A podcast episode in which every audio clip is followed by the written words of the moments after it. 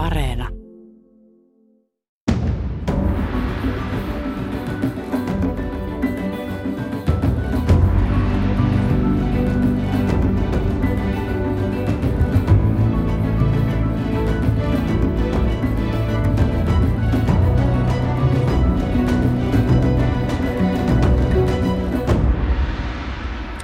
Hyvää torstaista aamupäivää, hyvät kuuntelijat, ja tervetuloa Mikä maksaa ohjelman äärelle. Ja tänään nousemme junaan, sillä kylässä on naapurin mies, eli VR Groupin uusi toimitusjohtaja Lauri Sipponen. Tervetuloa sieltä isosta pajasta. Kiitokset. Kiva siirtyä tähän naapuriin. Niin, miten olet isoon pajaan asettunut? No kiitos oikein, oikein hyvin. Siellä on mukavat työtilat ja mukavat työtoverit ja olen päässyt tutustumaan yhtiön eri kanteilta ja voin kyllä sanoa, että minut on otettu hyvin vastaan, että mieli, mieli on korkealla ja, ja into, into myöskin. Isossa pajassa oli aikanaan minunkin työhuoneeni kymmenkunta vuotta silloin, kun se vielä oli Ylen käytössä, mutta nyt se on sitten VRn pääkonttori. Joo, ja muuta muukin firmaa siinä samalla. Kyllä. Minulla on tästä ohjelmasta tapana ollut aika ajoin siteerata oppikirjakseni nimeämääni liike-elämän pikkujättiläistä vuodelta 1947. Katsotaanpa, mitä sieltä löytyy junaliikenteen osalta, esimerkiksi tällaista – kun vaatimukset matkustamisen mukavuuden suhteen ovat lakkaamatta kasvaneet, ovat rautateiden henkilövaunut olleet voimakkaan kehityksen alaisia. Harppaus ensimmäisistä kaksiakselisista sivuovilla varustetuista pilkkeillä lämmitettävistä ja talikynttilän valossa kulkevista, tärisevistä ja kolisevista kopperoista nykypäivien pehmeäkulkuisiin, höyrylämmityksellä ja kaasu- tai sähkövalaistuksella varustettuihin pitkiin vaunuihimme on ollut todella melkoinen. Taloudellisista syistä ei kuitenkaan kaikkia vanhempaa rakennetta olevia vaunuja ole voitu hylätä, vaan pidetään niitä osittain varavaunuina, osittain liikenteessä syrjäradoilla ja toisarvoisissa junissa. Ja hän tuon tekstin kirjoittanut Y. Arpokari mahtaisikaan sanoa, kun näkisi nykyiset kaksikerrokset IC-vaunut. Mm, Lauri Sipponen, mitä tuo sitaatti sinun korvissa kuulosti? No, mä oon lukenut VRn historiikin lähes 160 vuoden ajalta ja yhtiöhän täyttää ensi vuonna 160 vuotta ja, ja kyllä se on aikamoinen kehityskaari, minkä on yhtiö tehnyt niin toiminnallisesti kuin sitten kalustollisesti ja, ja palvelukyvyn osalta. Eli joka, joka aika, aikakaudella on kehitytty ja, ja niin myös tällä hetkellä pyritään kehittymään edelleen. Eli koko ajan vaatimustaso kasvaa ja, ja vaatimukset tietysti myöskin hieman muuttuu. Eli, eli mukavuuden lisäksi on tänä päivänä tullut paljon muita asioita. Kyllä. Ja hyvät kuuntelijat, perinteisen tapaan myös tekin voitte osallistua tähän ohjelmaan tuolla Yle nettisivulla osoitteessa yle.fi. Sivun oikeassa reunassa on otsikko Tuoreimmat ja sen alla linkki, jossa lukee, katsotaan myös mitä siinä nyt lukeekaan, mitä, mitä haluat tietää junaliikenteestä. Keskustele tässä VRn toiminnasta, että klikkaamalla voitte lähettää meille kommentteja ja kysymyksiä, jos niin haluatte. Niin, siitä on hieman yli seitsemän vuotta aikaa, kun olit, olit edellisen kerran vieraana Mikä maksaa ohjelmassa ja silloin olit Lidlin Suomen toimintojen toimitusjohtaja.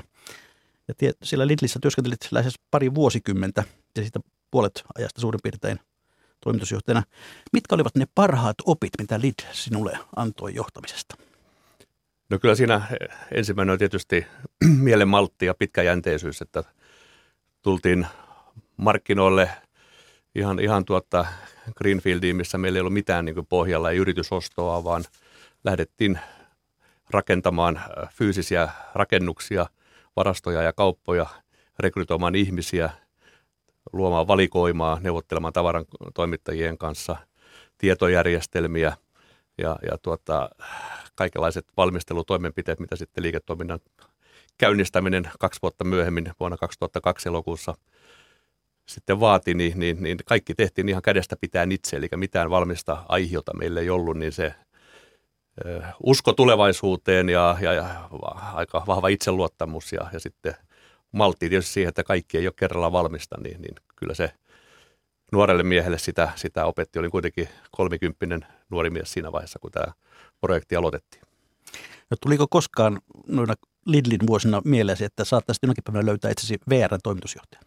Ei, ei, ei kyllä tullut mieleen. Mä olen aina VR arvostanut ja, ja jo opiskelua, joista ja, ja toki armeijastakin lähtien äh, käyttänyt paljon VRn palveluja ja, ja, ja, sitten jopa, jopa tuota Lidelinkin aikana käytiin paljon, eli me johtoryhmän kanssa ajettiin hyvin usein esimerkiksi Jyväskylään ja käytettiin konferenssivaunua tai sitä ravintolavaunun yläpuolella olevaa kokousosastoa, niin johtoryhmäkokouksen pitämiseen matkan aikana ja sitten perillä, perille tullessa tavattiin kollegoja siellä. Ja itse ajelin usein Tampereelle ja Seinäjoelle ja Ouluun välillä Turkuun junalla, mistä kollegat kävi sitten hakemassa ja tehtiin aluekierroksia ja muuta. Eli, eli juna on niin ollut kyllä hyvin tuttu, mutta ei tullut koskaan mieleen, että täällä olisin töissä. No lähdit ymmärtääkseni ihan omalaitteisesti Lidlistä silloin äh, muutama vuosi sitten pois. Miksi? Joo, ihan ei ollut, ei ollut työntöä, vaan, vaan ihan, ihan oma, oma halu. mittariin tuli 50 vuotta talossa, 20 vuotta toimitusjohtajana, 10 vuotta.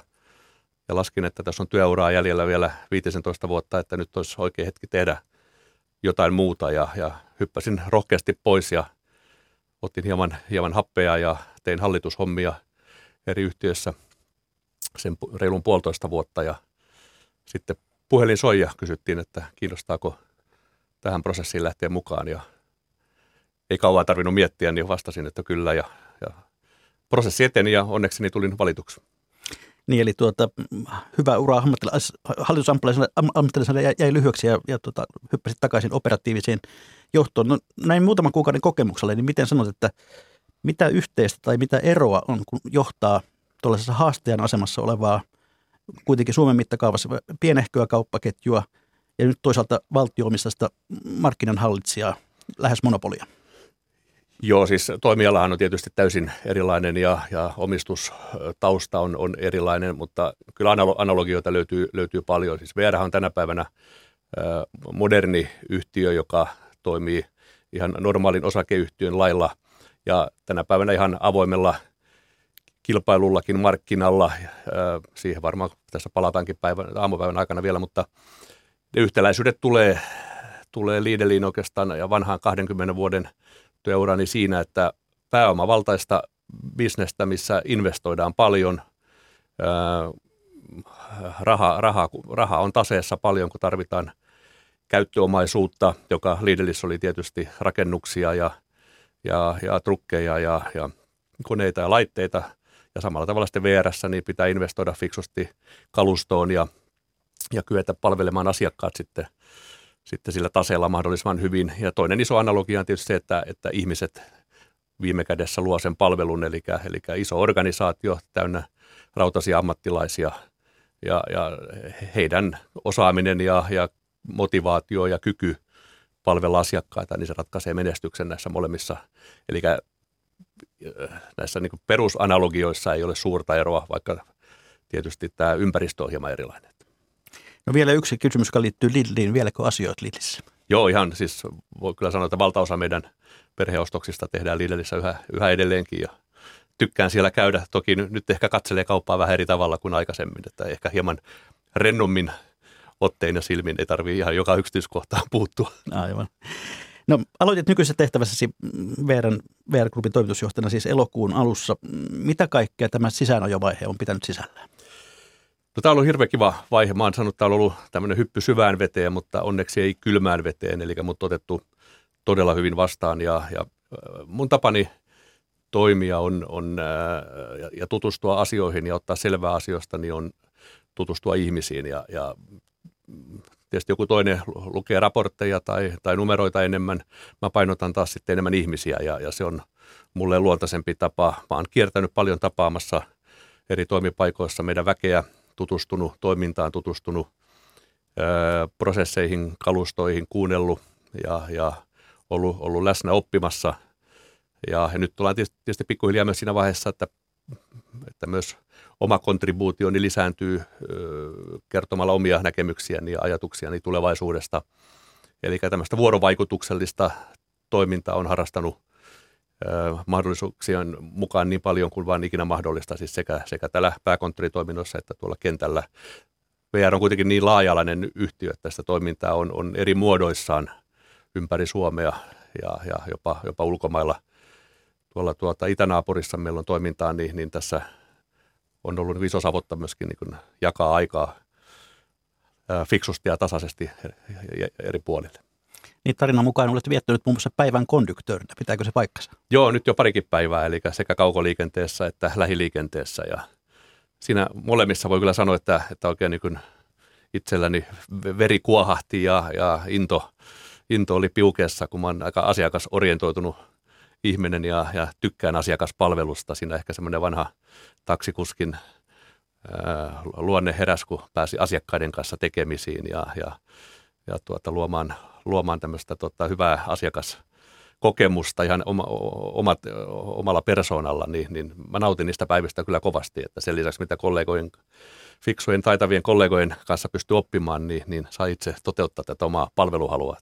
Niin, on monen pikkupojan unelma päästä konduktööriksi. Sinun kohdallasi se täyttyy sitten. Kyllä, ja, ja tota, sitten pääsi myös junan, tai on päässyt useamman kerran junan ohjaamoon tapaamaan kuljettajaa ja näkemään sitä puolta. Ja tässä on vielä edessä rahti junan kyytiin pääsen muutaman viikon sisään katsomaan, miten, miten rahtipuolella toimitaan ja, ja miten siellä kuljettaja toimii ja sitten ajetaan Vuosaaresta kohti Äänekoskea. Ja, ja tuota, tässä moni tämmöinen pikkupojan toive toteutuu, mutta samaan aikaan sitten tietysti ihan oma oma vilpitön uteliaisuuteni ja haluni nähdä, kuinka, kuinka yritys toimii ja mitä, mitä meillä tapahtuu ja miten ihmiset työskentelee. Ja samalla sitten tutustuu näihin kollegoihin, niin, niin tässä on monta kärpästä samalla iskulla. No jotkut tämän sisäänajovaiheen jälkeen jatkat tällaisia kenttävierailuja? Kyllä varmasti, ja, ja se on ollut VRssä jo aikaisemminkin tapana, ja näin oli itselläni myös Lidl-aikana, missä myös koko pääkonttori aikoinaan – kaikki tausta, taustatoimintojen henkilöstö niin vähintään kerran vuodessa kävi varastossa tai myymälässä töissä ja tämmöistä samanlaista kulttuuria on ollut myös VRssä aikaisemmin ja sitä toki nyt aktivoidaan sitten kollegoiden kanssa ja, ja koskee minua ihan samalla tavalla ja itse ihan varmasti eturi, eturintamassa tulen, tulen tätä toteuttamaan, koska mä, mä koen sen siis sekä tärkeänä että sitten kyllä itselleni myöskin hyvin mukavana. No onko tähän mennessä tullut vastaan jonkinlaisia yllätyksiä, positiivisia tai negatiivisia? No kaiken kaikkiaan niin tämän yhtiön osalta kyllä tiesin odottaa laaja-alaista toimintaa yhteiskunnan eri sektoreilla, mutta kyllä tämän yrityksen, koske, kuinka paljon tämä yritys koskettaa yhteiskuntaa ja kuinka syvältä eri, eri puolilla Suomea ja, ja eri toimialoilla ja, ja eri yhteyksissä, niin, niin se syvyys ja leveys tällä toiminnan vaikuttavuudella, niin se on ollut kyllä itselleni yllätys ja, ja toki positiivinen yllätys, että, että tämä on, tämä on VR on, on, on yhtiö, joka, joka on kyllä niin monessa läsnä, että, että se on suorastaan niin kiehtovaa näin talon sisältäkin päin katsottuna. Ja asia käytöpuolella sitten myös se, että lähes kaikilla on myös joku mielipide siitä. Niin, mutta mä oon myös tottunut, tottunut siihen jo ruokakaupan aikana, että kaikki ihmiset syö ja, ja, ja käy yleensä ruokakaupasta ruokaa ostamassa, niin, niin myös ruokakaupasta ja, ja, ja, ja ruokakaupan palveluista ja tuotteista on kaikilla mielipide, että olen siihen tottunut ja, ja mun mielestä se on ihan kiva herättää tunteita. No palaan vielä hetkeksi siihen hetkeen, kun, kun puhelin soi. Mitä voit siitä kertoa? Millainen prosessi se sitten on ja minkälainen prosessi lähtee liikkeelle siinä vaiheessa, kun aletaan keskustella tällaisen näin ison firman toimitusjohtajuudesta? Joo, Headhunteri soitti ja kysyi ja, ja, ja tuota, pyysi saada tietää, mistä yhtiöstä on kysymys ja ja mulle kerrottiin ja, ja tuota, muodollisen pienen hetken mietin, että, että kiinnostaako minua ja ei siinä monta hetkeä tarvinnut plussia ja miinuksia laskea, niin totesin, että, että lähden, lähden rektointiprosessiin mukaan.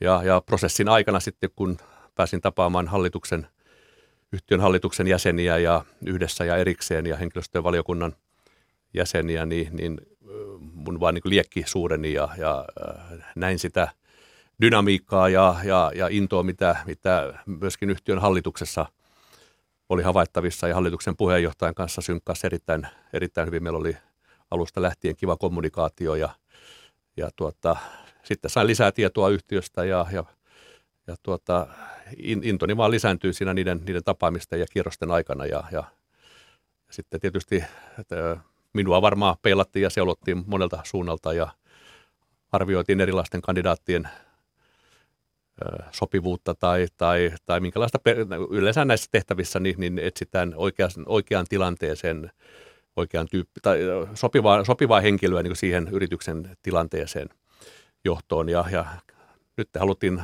toimialan ulkopuolelta ihminen ja, ja, ja uskon, että siihen on syynsä. No voisiko syy olla se, että täytyy varustautua oikeaan kilpailuun. Kyllä varmasti. Siis markkinahan aukesi myöskin matkustajaliikenteen osalta tämän vuoden alussa niin sanottuun Open Access-malliin, eli Eli, eli VRllä on määräävä markkina-asema matkustajaliikenteessä luonnollisesti ja, ja, ja siltä meillä on velvollisuus tarjota ma- kaikki mahdollinen tuki, mitä, mitä meillä on itsellämme olemassa äh, mahdollisille uusille kilpailijoille. Ja, ja tänne voi kuka tahansa tulla Suomeen ajamaan junaa. Radathan omistaa Väylävirasto, liikenteen ohjauksen ja asiakasopastuksen hoitaa Fintraffic, eli, eli molemmat LVMn alaisia, alaisia toimijoita ja, ja täysin markkinaneutraaleja, eli, eli ja sitten, sitten Trafi suorittaa kalustojen rekisteröinnit eli, ja hyväksynnät, eli tämmöisellä normaalilla viranomaistoiminnalla niin, ja niiden kriteerien läpäisyllä niin, niin kuka tahansa tänne voi tulla ja, ja vaikka me vielä joku muutama asemakiinteistö Suomessa omistetaankin, niin luonnollisesti meillä on velvollisuus päästä myös muiden toimijoiden asiakkaat asio, kulkemaan ja asioimaan meidän vaikka omistamissa kiinteistöissä, eli, eli sitä kautta tämmöinen niin kuin mahdollisuus tulla operoimaan on kaikilla. Hyvä esimerkkihän on tietysti HS, HSN lähiliikenne, joka on kilpailutettu ja, ja tänä vuonna alkoi kilpailutettuna. Sen kilpailun olisi voinut voittaa kuka tahansa ja, ja, ja kilpailussa ää, alun perin olikin mukana useampia muitakin, muitakin kansainvälisiä toimijoita, mutta, mutta sitten VR-kilpailun voitti ja, ja tänä päivänä me sitten operoidaan, mutta täällä voisi periaatteessa tällä hetkellä hyvinkin helposti täällä olisi voinut HSL lähiliikenteen hoitaa joku kansainvälinen toinen todennäköisesti hyvin iso, jättimäinen iso, iso toimija. Ja rahtiliikenteessähän on sitten ollut jo vuodesta 2007 kilpailua, että se unohtuu monilta, että, että tällä raiteella jo tänä päivänä ajaa, ajaa myös muita operaattoreita kuin VR. Mennään tuohon kilpailutilanteeseen myöhemmin vielä vähän tarkemmin, mutta katsotaan ensin VRn kokonaisuutta ja tavallaan sitä, että miten, miten firma tällä hetkellä makaa, jos nyt niin voi sanoa. Mitä VR Groupille noin toimitusjohtajan, tuoreen toimitusjohtajan silmin tällä hetkellä kuuluu? Joo, yhtiölle kuuluu sinällään hyvää, että, että brändi on vahva ja tu, ihmiset kyllä, kyllä tykkää VRn ö, palveluja käyttää, mutta nämä eri liiketoiminnat otti nyt tietysti hittiä tässä pandemian aikana vähän eri, eri tavoin, eli Positiivista on tietysti se, että, että rahtiliikennehän pandemian aikana niin rautateillä kuin sitten kumipyörillä niin toimi hyvin. Ja, ja myöskin toi idän liikenne, eli transitoliikenne Suomeen, Suomeen, Suomen rajan yli ja, ja satamiin ja, ja sieltä edelleen, edelleen eteenpäin. Tämä kuuluisa niin idän, itä-länsiakseli niin toimii hyvin ja volyymit, volyymit säilyy ja palvelu toimi matkustajaliikenne otti kaukoliikenteessä ja lähiliikenteessä pahan iskun, eli, eli pahimmillaan putosi miinus 90 prosenttia viime vuonna matkustajamäärät ja, ja sieltä nyt sitten toivutaan pikkuhiljaa. Sitten meidän linja-autoliikenne, eli Pohjolan liikenteen brändin alla tapahtuva kaupunkiliikenne, niin, niin, niin se, on tietysti ollut niin stabiilimpaa liiketoimintaa meidän näkökulmasta, kun se on tämmöistä sopimusliikennöintiä – mutta, mutta tuota, matkustajamäärät on ollut, henkilömatkustajamäärät on ollut se ongelma. Nyt ollaan pääsemässä ylöspäin. Tällä hetke, kesä oli aika vahva itse asiassa, 2021 heinäkuu erityisesti, niin oltiin jo kohtuullisen lähellä vuoden 2019 kesän matkustajamääriä, mutta sitten valitettavasti etätyösuositukset ja, ja koronarajoitukset jatkui sitten elokuulle ja, ja syksyn, alkusyksyyn, ja, ja se piti ihmiset sitten kotona ja etätöissä ja, ja semmoista niin kuin reipasta siirtymistä syksyyn ei, ei, ei päässyt tapahtumaan, mutta nyt tässä lokakuun, marraskuun aikana ollaan tilanteessa, missä liikennöidään noin miinus 10 prosenttia vuoden 2019 tasoon ja matkustajamäärät on noin miinus 25 prosenttia vuoden 2019 tasoon. Eli, eli junissa on vielä varsin hyvin tilaa, mutta, mutta tota, tätäkin seurataan nyt koko ajan, eli, eli sekä vaunujen määrää, että kaluston määrää, että sitten lähtöjen määrää, niin lisätään sitten tarvittaessa, kun nyt uskotaan, että, että tässä pikkujoulukautta ja, ja tämmöistä sosiaalista velkaa kuittaamaan, niin, niin on niin paljon kysyntää, että kyllä ihmiset, yksityiset ja, ja, ja yritykset lähtee kohta liikkeelle. Niin junaliikenne noin niin kuin matkolla mitattuna oli aika hyvässä kasvussa ennen kuin pandemia iski. Uskotko, että siihen kasvuun päästään takaisin kiinni?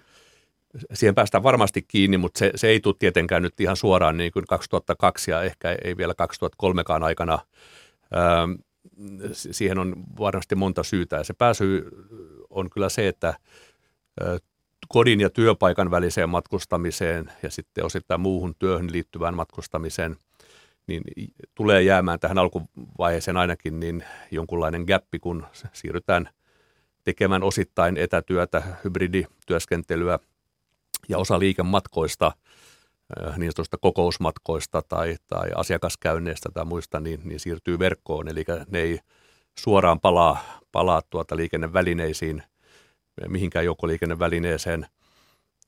Näitä korvaamaan nähdään nyt selkeästi niin vapaa-ajan matkustamisen kasvun trendi, eli, eli se, se, se, siinä on niin iso mahdollisuus sitten täyttää tätä liikematkustamiseen ja kodin ja työpaikan matkustamiseen liittyvää aukkoa ja, ja tässä taas etätyöskentelyt ja muut saattaa sitten olla iso etu, eli, eli lähdetään herkemmin ö, tekemään etätyötä jonnekin maaseudun rauhamökille tai, tai tai Lapin kohteisiin tai, tai jonnekin muuhun loma vapaa-ajan kohteeseen, eli, eli tämmöinen niin ruuhkapiikkien tasottuminen ja, ja matkustaminen myös viikon aikana paikasta toiseen siirtyminen niin kuin vapaa yksityishenkilönä, niin, niin todennäköisesti vähän lisääntyy.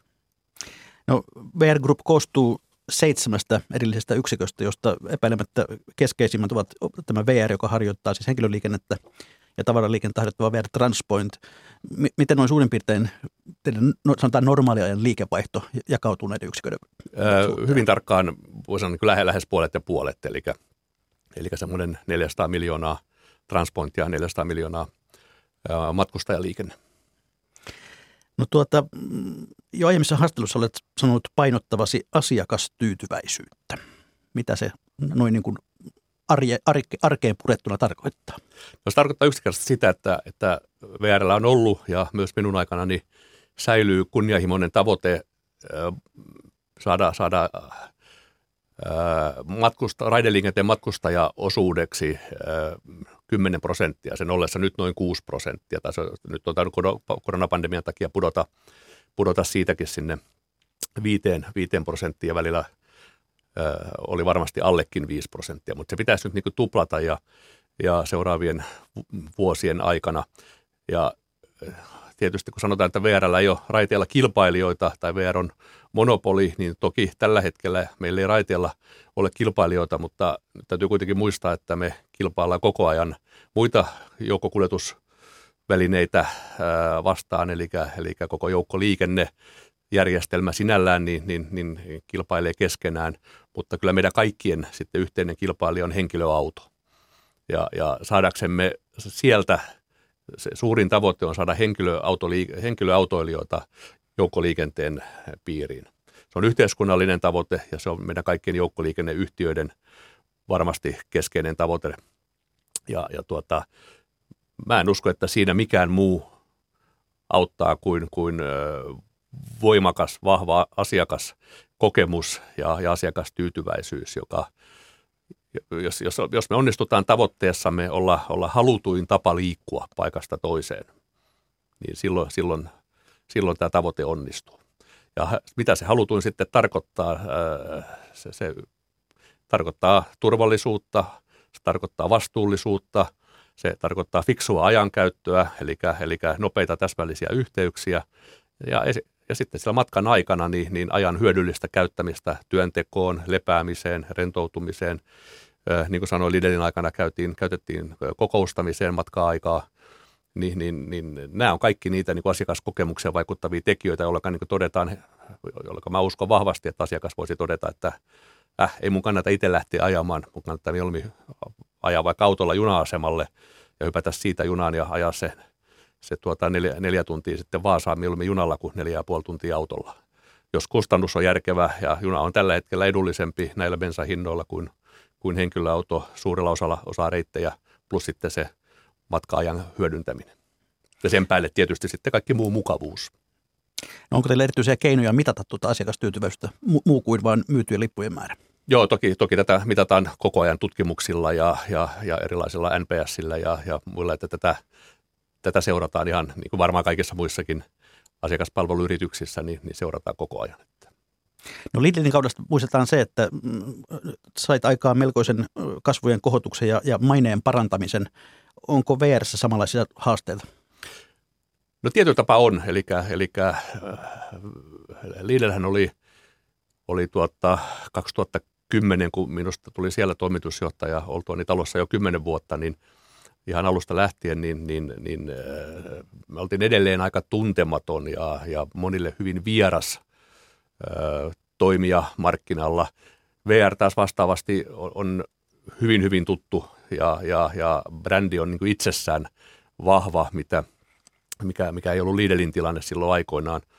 Mutta molemmat brändit öö, on sikäli, tai mole, molempien yhtiöiden tilanne niin kuin on sikäli yhtenäinen, että, että silloin 2010 niin Lidl, Lidlin saama sidosryhmätuki ja, ja tämmöinen asiakkaiden ja muiden sidosryhmien luottamus ei ollut, ei ollut riittävällä tolalla ja, ja maine ei ollut riittävän vahva muihin kilpailijoihin ja muihin markkinatoimijoihin nähden ja, ja ilman vahvaa sidosryhmätukia ja luottamusta ei, ei vaan yritys pysty pitkäjänteisesti sitten toimimaan. Ja VR on tällä hetkellä tämmöinen jonkunlainen luottamuskriisi. Se näkyy esimerkiksi tässä T-median luottamus- ja mainetutkimuksessa, joka, joka nyt tänä, tänä syksynäkin tältä vuodelta julkistettiin ja, ja ei me nyt ihan kärkipäässä siellä oltu, niin, niin, niin asetelma on suunnilleen samanlainen kuin Lidlillä oli vuonna 2010 ja, ja itse on hyvin luottavainen, että, että sieltä kyllä pääsee nousemaan ja etenkin kun VRn pohja on niin vahva ja, ja tunnettuus on niin vahva ja, ja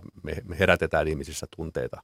Mutta meillä on paljon, paljon tekijöitä, mitä pitää parantaa niin meidän omassa toiminnassa kuin sitten tietysti ympär, ympärillä, eli esimerkiksi tässä rata-infran osalta. No otsikoissa on ollut muun muassa tämä lähiliikenneongelmat, eli kuljettajapula. Onko siihen löytymässä ratkaisu? No kyllä siihen löytyy, löytyy ratkaisua ja, ja nyt tietysti ensimmäinen tarpeellinen asia on, on, on päästä sopuun, sopuun tuota henkilöstöryhmän kanssa ja, ja, ja, ja päästä saada, saada luotua rauha, rauha maahan ja, ja, ja fiksut, fiksu työskentelyilmapiiri piiri kaikille. Tämä on tietysti kipeä juttu, kun, ja ymmärrän ison, ison muutoksen aiheuttaman tuskan, kun vanhasta maailmasta siirryttiin nyt kertaheitolla kilpailtuun ja aika rajustikin kilpailtuun maailmaan, missä, missä aika vähän asioita on samalla tavalla kuin ennen, eli, eli toiminnalliset ja taloudelliset reunaehdot on, on ihan erilaiset kuin oli aikaisemmin. Ja se ei ole VRn syy, se ei ole niin, kuin niin sanotusti kenenkään syy, vaan, vaan maailma nyt ajautui siihen, on ajautunut siihen tilanteeseen, että, että yhteiskunta tässä tapauksessa pääkaupunkiseudun asukkaat niin, niin ovat HSLn valtuuttamana sitten päättäneet kilpailuttaa liikenteen ja halunneet saada kilpailuttamalla säästöjä veromaksajien menoihin ja, ja haluavat kilpailuttamalla saada, saada edullisemmin parempia palveluita. Ja, ja itse olen iloinen, että me voitettiin kilpailu ja, ja, ja VR saa tänä päivänä sitä liikennettä operoida, mutta maailma ei ole samanlainen ja, ja tämä meidän pitää nyt kaikkien yhteisesti hyväksyä ja sitten löytää ihan yksissä tuumin ja, ja reilusti neuvotellen ne toimintaehdot, että, että myöskin, myöskin meidän kuljettajat sitten pystyy, pystyy tuota, hyväksymään ne ja, ja sopeutumaan tähän uuteen, uuteen maailmaan. Ja siinä vaiheessa, kun rauha saadaan maahan, niin ja meillä on nyt uusia kuljettajiakin koulutuksessa, kuudet kuljettajakurssit on alkanut ja, ja, ja tilanne kyllä niin siltä osin korjautuu. Niin, eräs VR sanoi mulle joskus jo jonkin oikein aikaa sitten, että, että VRn henkilöstöasioita rasittaa sen virastomainen historia. Eikä, että henkilöstö ei ole oikein ymmärtänyt, että mitä toiminen yrityksenä tarkoittaa. Oletko havainnut tällaista? No kyllä mä pikkasen ton voin allekirjoittaa niin osana tätä muutosmatkaa, eli tämä nyt ei ole tietenkään ihan viime vuosien juttu, mutta, mutta 95, kun vuonna, 95 vuonna yhtiö, yhtiö, yksi, yksi, tota, yhtiöitettiin ja alkoi tämä matka nykyaikaan, niin, niin se kuulostaa tietysti 25 vuotta 26 vuotta pitkältä ajalta, mutta meillä on edelleen paljon ihmisiä töissä, jotka on elänyt myös sitä vanhaa aikaa ja sieltä periytyy paljon tekemisen ja johtamisen kulttuuria ja, vähintäänkin sitten mielikuvia. Ja, ja totta kai maailma, missä, missä reunaehdot määritti valtion, valtiolta tuleva budjetti ja, ja budjetin budjetin myöntämät rahat ja, ja niillä, niillä operoitiin. Nyt ollaan maailmassa, missä raha tulee asiakkaalta. On se asiakas sitten HSL tai, tai, tai, tai tuota markkinaehtoisessa liikenteessä asiakas tai rahtipuolella yritysasiakas, niin, niin maailma on ihan erilainen kuin aikoinaan ja silloin ne reunaehdot ja toiminnalliset kriteerit ei voi millään tavalla olla sama, samoja, mutta niin kuin mä sanoin, että, että muutos on iso, muutosmatkakin on ollut pitkä, mutta, mutta ymmärrän se, että se ei ole helppoa, mutta sen on vaan pikkuhiljaa pakko hyväksyä. Hyvät kuuntelijat, kuuntelette ohjelmaa Mikä maksaa, jossa tänään vieraana on VRn tuore toimitusjohtaja Lauri Sipponen. VR on viime vuosina investoinut myös tavallaan kolmanteen keskeiseen liiketoiminta-alueeseen, joka kantaa nimeä VR Fleet Care. Mitä tämä Fleet Care itse asiassa tekee? Joo, Fleet Care on, on vanha kunnossapitoyksikkö ja, ja edelleenkin talon sisäisesti toki puhutaan kunnossapidosta. VR Fleet Care Oy tuottaa siis palveluja VRn omalle kalustolle, ylläpito ja kunnossapito ja, ja elinkaarikunnostuksia sekä näitä samoja palveluja sitten toki meidän kotimaisille, kotimaisille muille toimijoille lähinnä rahtiliikenteen puolella. Sitten meillä on nyt uutena ja kasvavana ja, ja panostuksen alla olevana, ole, olevana toimintana on sitten tämmöiset ää, ää, projektityöt ulkomaisille muille, muille toimijoille. Eli niin hassulta kuin kuulostaa, niin niinkin raskasta ja, ja, ja isoa kalustoa kuin rautatiekalusto on, niin sitä pystytään kuljettamaan muista maista Suomeen ja, ja, ja Suomen sisälläkin sitten eri toimipaikoissa – peruskunnostettavaksi tai parannettavaksi ihan, ihan kokonaisia vaunuja ja, ja sitten toki vaunujen osia, esimerkiksi telejä, niin, niin niitä pystytään Suomessa sitten kunnostamaan logistista syistä, niin, niin päämarkkina-alue, mihin näitä palveluja tarjotaan, on, on Pohjois-Eurooppa, Pohjoismaat ja, ja sitten ehkä Baltian alue, Pohjois-Eurooppa, josta on niin kuin, niin kuin Pohjoisen Euroopan alue, mistä pystytään sitä kalustoa sitten eri keinoin Suomen, Suomen työn alle toimittamaan. No näetkö, että tuo on jollakin tavalla kasvava, kasvava markkina? Ihan varmasti, ja, ja äh, siinä on mun mielestä tuota, yhtiö tehnyt fiksun linjauksen jo joku aika sitten, ja itse tuen sitä ihan, ihan täysin rinnoin, eli, eli sitä mukaan, kun rautatie, äh, liikenne äh, eri maissa kasvaa ja, ja sen, sen yhteiskunnan tilaus äh, kasvaa ja, ja asiakkaiden – kiinnostus kasvaa ja ajetut kilometrit kasvaa, niin toki myös kalustoa pitää huoltaa ja, ja kunnostaa, niin, niin tällä hetkellä muissa maissa, isommissa, meitä isommissa tai miksei pienemmissäkin maissa olevat, olevat konepajat on, on usein aika täynnä ja, ja heillä ei ole ehkä samaa kapasiteettia äh, ja meillä on taas täällä mahdollisuus kapasiteet, saada kapasiteettia joustoa ja lisätä kapasiteettia, niin, niin mä, mä uskon, että niin markkinoilla on, on, on ihan oikeasti tälle to, toiminnalle vahvaa markkinaehtoista kysyntää ja, ja, ja tuota, meillä on niin kuin sanoin äsken, logistiset keinot tuoda, tuoda sitä korjattavaa kalustoa tänne, niin, niin, niin tässä on, on hyvät mahdollisuudet lisätä, lisätä työtä Suomessa. No tämän, rinnalla on julkisuudessa taas sitten myös sen suhteen, että se purkaa omia vanhoja vaunuja ja on kysytty, että mitä järkeä tässä on, että te korjaatte ja huolette muiden vaunuja, mutta puratte omanne. Joo, siis tämmöinen kalusto, niin, niin tuommoisen kaluston käyttö ikä, veturit, vetokalusto ja, ja, ja, ja sitten vaunukalusto, niin, niin se tietysti vähän vaihtelee, mutta, mutta pääsääntöisesti se on semmoinen 40-50 vuotta. Ja se ei tarkoita sitä, että siinä aikana ei tehtäisi mitään merkittävää korjausta, eli, eli jo tämän, voi sanoa melkein 10 vuoden välein kalusto käy läpi erilaista elinkaari, elinkaari peruskunnostusta. Tällä hetkelläkin nämä meidän kaksikerroksiset junavaunut, matkustajavaunut, niitä on upgradeattu, luokkaa on upgradeattu merkittävästi ja, ja ne on niin, saanut ihan uuden ilmeen. Ravintolavaunut on saanut uutta, uutta ilmettä ja, ja teknistä uutta varustusta. Eli, eli tämän 50 vuoden aikana niin, niin tehdään näitä elinkaarikunnostuksia – kaik, niin meidän kuin muiden, muiden toimijoiden kalustoon koko ajan. Tämä on iso bisnes ja, ja tähän, tähän sitä romutukseen, niin, niin, niin kun tullaan sinne käyttöjään päähän neljään 50 vuoteen noin, noin pääsääntöisesti, niin, niin kyllä se yleensä sitten rupeaa olemaan niin, että varaosien saatavuus, kaluston tekninen käyttöikä rupeaa vaan olemaan niin siinä vaiheessa, että, että, että se ei enää ole mahdollista toimia, kun tosiaan varaus ja saatavuus on heikkoa ja, ja, ja, ja tota, tullaan tämmöisiin estettömyyskysymyksiin tänä päivänä. Niissä on usein isoja hankalia portaita noissa 50 vuotta vanhoissa vaunuissa.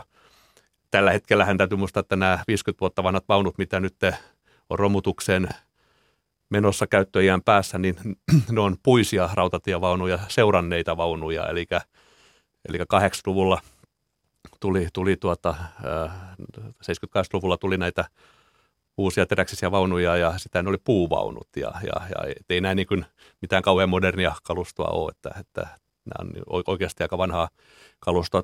Sitten toki mitä tahansahan pystyy isolla rahalla modifioimaan vaikka kuinka paljon, mutta sitten tullaan taas siihen, että, että usein uuden hankkiminen on sitten helpompaa ja taloudellisesti järkevämpää kuin, kuin, kuin vanhan ihan, ihan, ihan niin järjetön remontoiminen. Mutta tämä esteettömyys on asia, mikä, mikä on kyllä niin useasti ihan mahdotonkin näihin vanhoihin toteuttaa. No tässä yhteydessä aika ajoin on esitetty myös syytöksiä siitä, että, että VR purkaa nimenomaan näitä ylimääräisiä vaunuja estääkseen kilpailijoita hankkimasta niitä. Mitä tähän vastaat? Ei, ei missään nimessä, siis kyse, kyse ei ole siitä. Siis se, me tullaan tätä nyt jatkossa vähän, vähän täsmentämään ja, ja, ja tuoda, tuodaan tähän, tähän tuota, ihan, ihan avoimesti – kommunikoidaan tämä asia jatkossa vähän eri tavalla ja, ja tarjotaan mahdollisuuttakin näitä ostaa tänä päivänä rautatieharrastajille ja, ja erilaisille toimijoille, jotka näistä vanhoista kalustoista ollut kiinnostuneita, niin niitä on, on myytykin.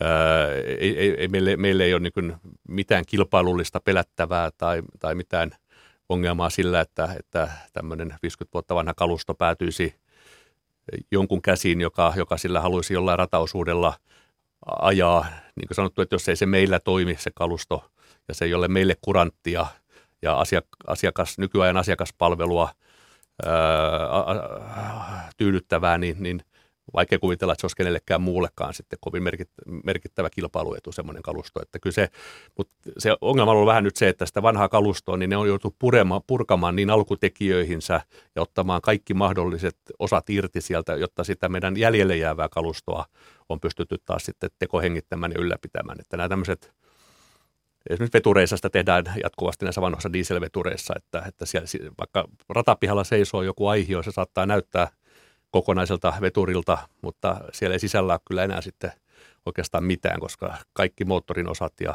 sähkötekniset osat, mitkä vaan ikinä voidaan irrottaa ja hyödyntää vielä käytössä olevassa kalustossa, niin, niin, niin, niin se tehdään. Eli se, että joku tämmöisen tyhjän veturin pystyisi hyödyntämään kaupallisesti, niin, niin tuntuu aika erikoiselta, mutta, mutta miksei niitä sitten aiheita voi myydä, jos joku haluaisi semmoisen semmoisen pihalleen, että, tai en tiedä kenellä, kenellä on niitä omia ratapihoja, mutta jollain, jollain voi semmoinen olla. Toki näitä menee matkustaa, menee kahviloiksi ja, ja, ja erilaisiin erikoiseen, erikoiseenkin käyttöön sitten.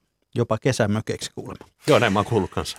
Tuota, puhutaan sitten tuosta kilpailusta ja kilpailutilanteesta ja, ja nimenomaan tästä ajasta eteenpäin. Tilanne on siis se, että pääkaupunkiseudun lähiliikenne on kertaalleen kilpailutettu. Sen kisan VR voitti ja operoinut kymmenen vuotta ennen seuraavaa kilpailutuskierrosta. Kaukoliikenteessä ymmärtääkseni teillä on liikenne- ja viestintäministeriön kanssa ö, sopimus suurin piirtein tämän vuosikymmenen loppuun. Pitäisikö sen jälkeen kaukoliikenne avata täysin vapaalle kilpailulle? Meillä on tällä hetkellä LVM kanssa neuvottelussa yhä edelleen tämä, tämä seuraava ostoliikennesopimus ja, ja toivottavasti siinä päästään pian maaliin ja, ja se, se astuu sitten voimaan seuraavalle yhdeksälle vuodelle. Öm, siis nythän kaukoliikenne, niin kuin sanoin äsken, toimii tällä Open Access-mallilla tämän vuoden alusta, eli, eli tänne pääsy on, on täysin vapaata ja VRllä ei ole enää niin kuin monopolistista asemaa tai annettua asemaa. Eli me olemme ainoa toimija, mutta, mutta meille ei ole annettu monopolia. Eli kuka tahansa tänne voi tulla ajamaan, että jos vaikka Deutsche Bahn haluaa investoida 50 miljoonaa kalustoon ja ruveta ajamaan Helsingin ja Tampereen ja, tai Helsingin ja Oulun väliä, niin, niin se, se onnistuu vallan mainiosti. Siihen ei ole mitään, mitään estettä.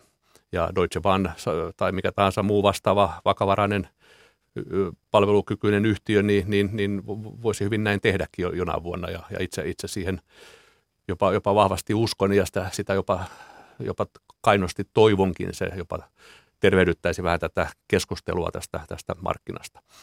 Mutta se, se, mistä nyt keskustellaan, on tietysti tämä, tämä ostoliikennepuoli. Eli meillä on aika paljon Suomessa hajaustusalueita, missä markkinaehtoinen liikenne ei kannata. Sinne ei VRn kannata markkinaehtoisesti ajaa, eikä kannattaa kyllä sitten kenenkään muunkaan markkinaehtoisesti ajaa. Että semmoista toimijaa ei löydy, joka arvokkaalla kalustolla pystyisi sitten tämmöistä, tämmöistä tota, nykyajan standardit täyttävää liikennettä pienillä matkustajavolyymeilla harjoittamaan.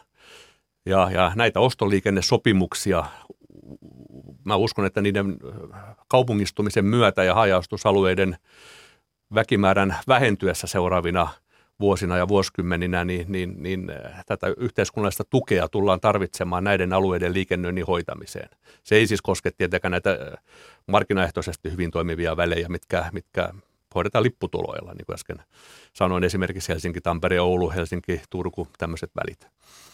Mutta, mutta hajastusalueiden ostoliikennesopimukset, niin, niin ne tullaan vuoden 2023 jälkeen sit seuraavissa kilpailutuksissa niin, niin, niin kilpailuttamaan avoimesti kaikkien toimijoiden kesken. Ihan niin kuin bussiliikenteessä toimitaan tänä päivänä tai HSL-lähiliikenteessä raiteella toimittiin ja, ja, ja mun mielestä se on ihan, ihan oikein, ihan normaali, normaali toimintatapa, ei siinä ole kahta kysymystä. No meillä täällä Suomessa on aika omituinen tuo raideleveys, eli se on se venäläinen joka on erilainen leveys kuin kaikkialla muualla Euroopassa. Kuinka paljon tämä suojaa VR? Mä en, mun saamani niin tiedon mukaan, niin, niin äh, se, se itsessään ei ole, ei ole niin ongelma. Äh, telejä äh, pystytään modifioimaan, telejä pystytään jopa tai ihan, ihan vaihtamaankin ja, ja, ja samoilla rungoilla pystytään ajamaan eri raideleveyksilläkin, jos, jos vaan, vaan näin, näin kalusto suunnitellaan nythän kyse on, on niin siitä, että, että meillä on, mä näen itse niin pääoman tuoton kannalta tämän, tämän tilanteen. Jos meillä olisi tämän hetken kalustolla, lähdetään esimerkin kautta, tämän, tämän hetken kalustolla pystyy Helsingistä ajamaan Ouluun samalla kalustolla kerran päivässä edestakaisin. Se kestää sen reilun kuusi tuntia, kuusi ja puoli tuntia, kun ajetaan Ouluun ja, ja saman verran sitten takaisin kalusto sitoutuu tälle matkalle, matkalle yhdeksi, yhdeksi tuota arkipäiväksi. Jos meillä olisi valtava määrä ihmisiä raiteella, kysyntää olisi paljon, ja radat olisi siinä kunnossa, että ihan nykykalustolla ilman mitään tämmöistä niin kuin, niin kuin pikajuna kalustoa, tämmöistä niin kuin, niin kuin jotain japanilaista 400 kilsaa tunnissa kulkevaa kalustoa, vaan ihan nykykalustolla, joka ajaa 200 kilsaa tunnissa. Niin jos meillä, meidän raiteet olisi paremmassa kunnossa, meillä olisi enemmän raidekapasiteettia, enemmän raiteita plus vähemmän nopeusrajoituksia, niin sillä samalla kalustolla voisi ajaa Oulun kaksi kertaa päivässä. Se ajaisi se sama kalusto ajaisi edestakaisin kaksi kertaa. Niin kyllä se pääoman tuotolle olisi niin pikkasen, pikkasen parempi kuin ajaa yhden kerran.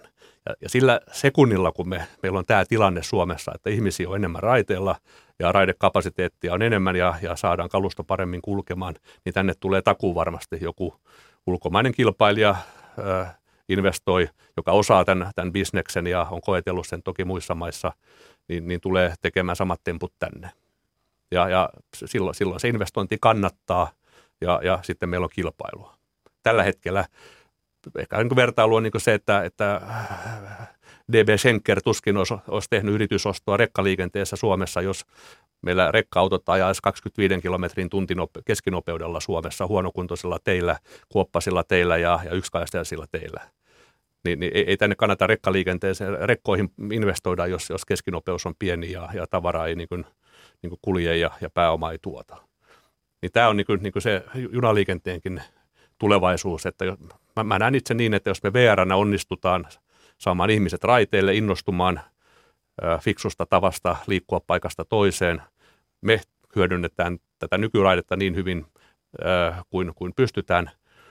Se pakottaa yhteiskunnan investoimaan sitten näihin, näihin raiteisiin lisää ja, ja taas se tuo lisää asiakkaita innostusta raiteille, niin tämä houkuttaa sitten vahvoja, vahvoja toimijoita tänne markkinoille ja sitten me huomataan, että kas kummaa meillä on yksi tai kaksi muuta kilpailijaa tässä meidän rinnalla.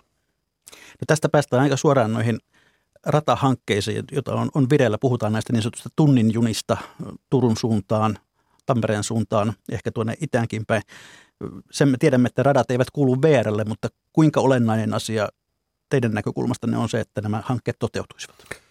Meillä on jatkuva hyvä kommunikaatio ja yhteistyö Väyläviraston kanssa ja, ja, ja toki sitten LVMn virkamiesten ja, ja poliittisen johdon kanssa. Eli, eli äh, kyllä tämä on niin yhteinen intressi, niin kuin sanoin, että, että mitä paremmassa kunnossa meillä on raiteet, mitä nopeammin ja täsmällisemmin raiteella pääsee liikkumaan, niin, niin, niin se houkuttaa ihmisiä tänne. Ja, ja vihreän siirtymän edistämiseksi niin tavaran kuin ihmisten liikuttamisessa, niin entistä enemmän pitäisi päästä, päästä raiteille. Eli se, että yhteiskunta investoi ö, nyt ihan jättimäistä kolme miljardin korjausvelkaa ö, raiteilla, niin saataisiin, saataisiin kurottua jo nyky, nykyraiteistolta kiinni. Meillä on valtava määrä painorajoituksia ja nopeusrajoituksia ja, ja erilaisia muita hankaluuksia tuolla raiteilla, jotka näkyy välittömästi niin kuin asiakastyytyväisyydessä. Siltoja on romahtamisvaarassa. Viime viikolla oli, oli Karjalan radalla vakavia tilanteita ja jouduttiin ihmisiä kuljettamaan busseilla, kun, kun siellä oli yksi tai kanava yrittävä, tai Saimaata ylittävä, yli, ylittävä silta oli, oli, oli tuota, vaarallisessa kunnossa, niin, niin, niin kyllä nämä on niin kiusallisia juttuja, jotka ei ainakaan niin lisää kiinnostusta raidematkustamista, raideliikennettä kohtaan, niin, niin tämä on niin ihan perusasia saada näyttää peru, ny, nykyinfrakuntoon ja sitten tietysti nämä miljardihankkeet siihen päälle niin, niin tulevaisuuden varmistamiseksi, niin ymmärrän, että tämä on poliittisesti vaikea kysymys löytää se raha jostain, että miten, miten, miten se tehdään, mutta, mutta tuota, jos raiteille halutaan liikennettä ja halutaan tätä kilpailua ja halutaan moniulotteisuutta ja monipuolista tarjontaa, niin, niin se on vain välttämättömyys. No Suomen rataverkko on suurelta osin yksiraiteinen. Hmm. Olisiko järkevämpää käyttää nämä rahat siihen, että saataisiin saatais siihen toinen raide viereen kuin rakentamaan täysin uusia tunnijunahankkeita?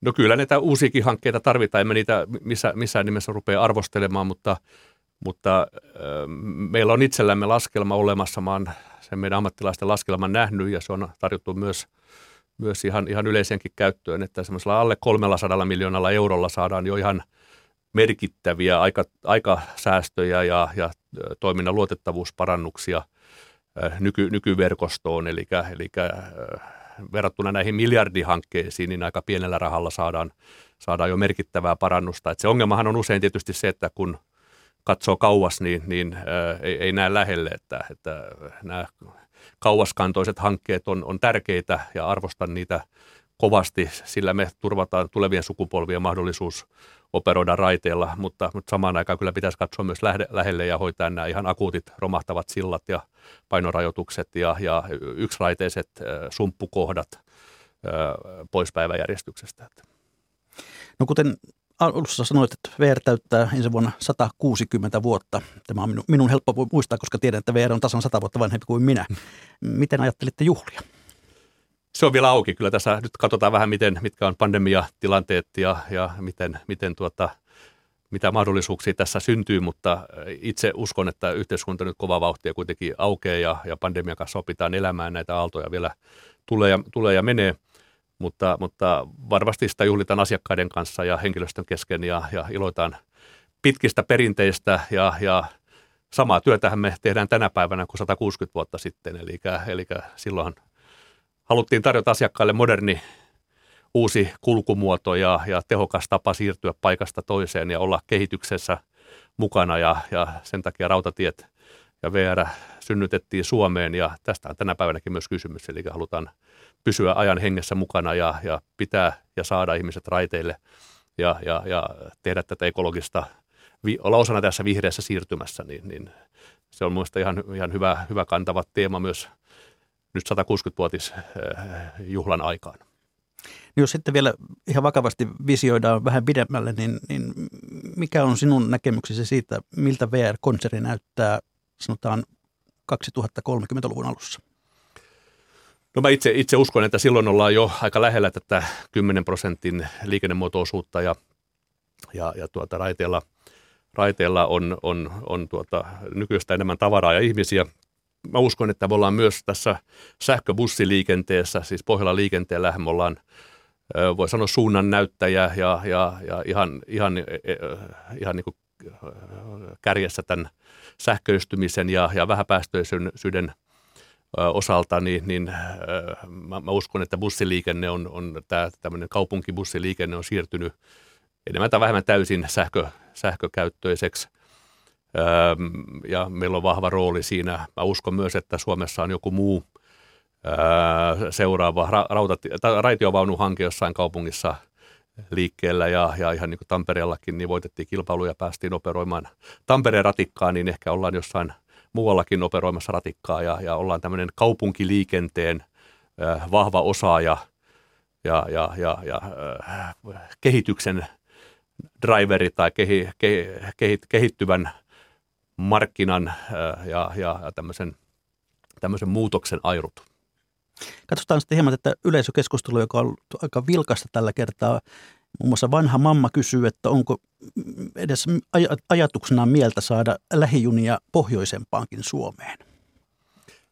Tämä on siis markkinaehtoisesti, se on varmasti aika vaikeaa, niin pelkästään lipputuloilla, riippuu tietysti alueesta, mutta Suomen niin väkimäärä harvoin siihen riittää, että, että markkinaehtoista lipputuloilla ajettavaa liikennettä ää, syntyisi. Siihen, tarvii, siihen tarvitaan LVMn ja seutukuntien yhteistyötä ja, ja näiden ostoliikennejärjestelyjen luomista, niin, niin, niin silloin, silloin varmasti.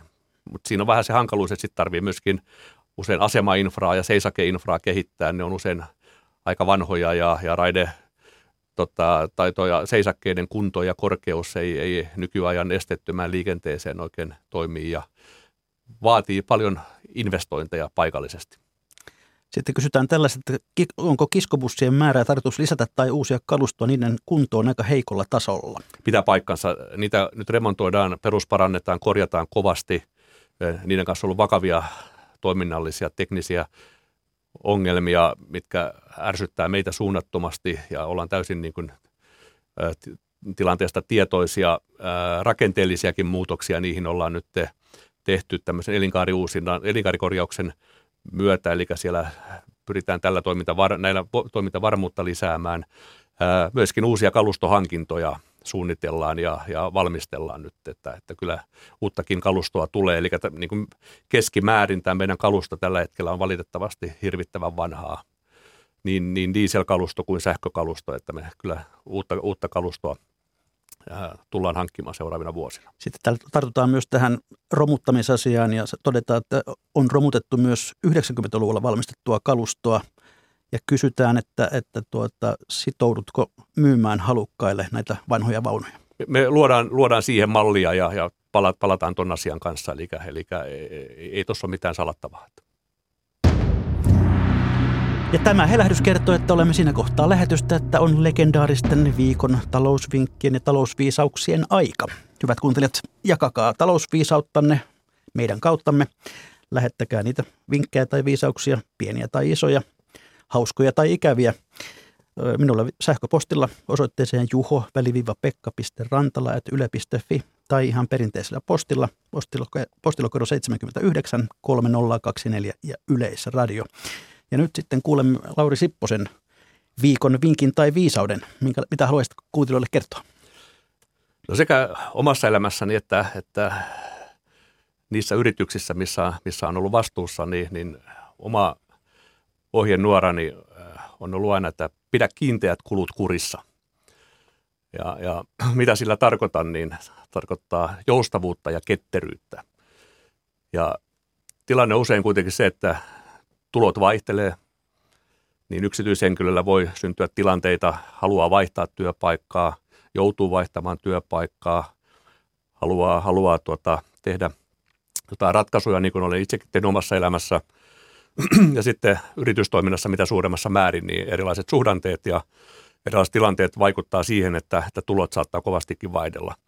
Eli jos tulojen noustessa, niin aina lisää omien kiinteiden kustannusten kuormaa samassa suhteessa, pahimmillaan jopa enemmän, niin, niin se, se kyllä luo aika rajuja kitkoja sitten toiseen suuntaan ja, ja luo paineita. Eli, eli mä luulen, että, että itse on selvinnyt elämässä myöskin aika mukavasti sillä, että, että, että olen pitänyt omat kiinteen kuluni ja oman elintasoni kohtuullisen vakaana, vaikka, vaikka työuralla on ollut muutoksia ja, ja, ja saanut sitä kautta myöskin tämmöistä niin kuin miele, mielenrauhaa ja mahdollisuutta myöskin säästää sitten, kun kiinteät kulut ei ole, ei ole noussut, noussut. Ja myöskin näissä yrityksissä, missä on ollut vastuussa, niin, niin, niin semmoisella kulukurilla on pidetty, pidetty tuota, toimintavapautta yllä ja, ja turha, turhia paineita poissa. Eli suu säkkiä myötä, niin kuin vanha kansa sanoi. No se on ihan hyvä sanonta. Kiitoksia Lauri Sipponen, kiitoksia hyvät kuuntelijat. Mikä maksaa sitä, me ihmettelemme jälleen viikon kuluttua.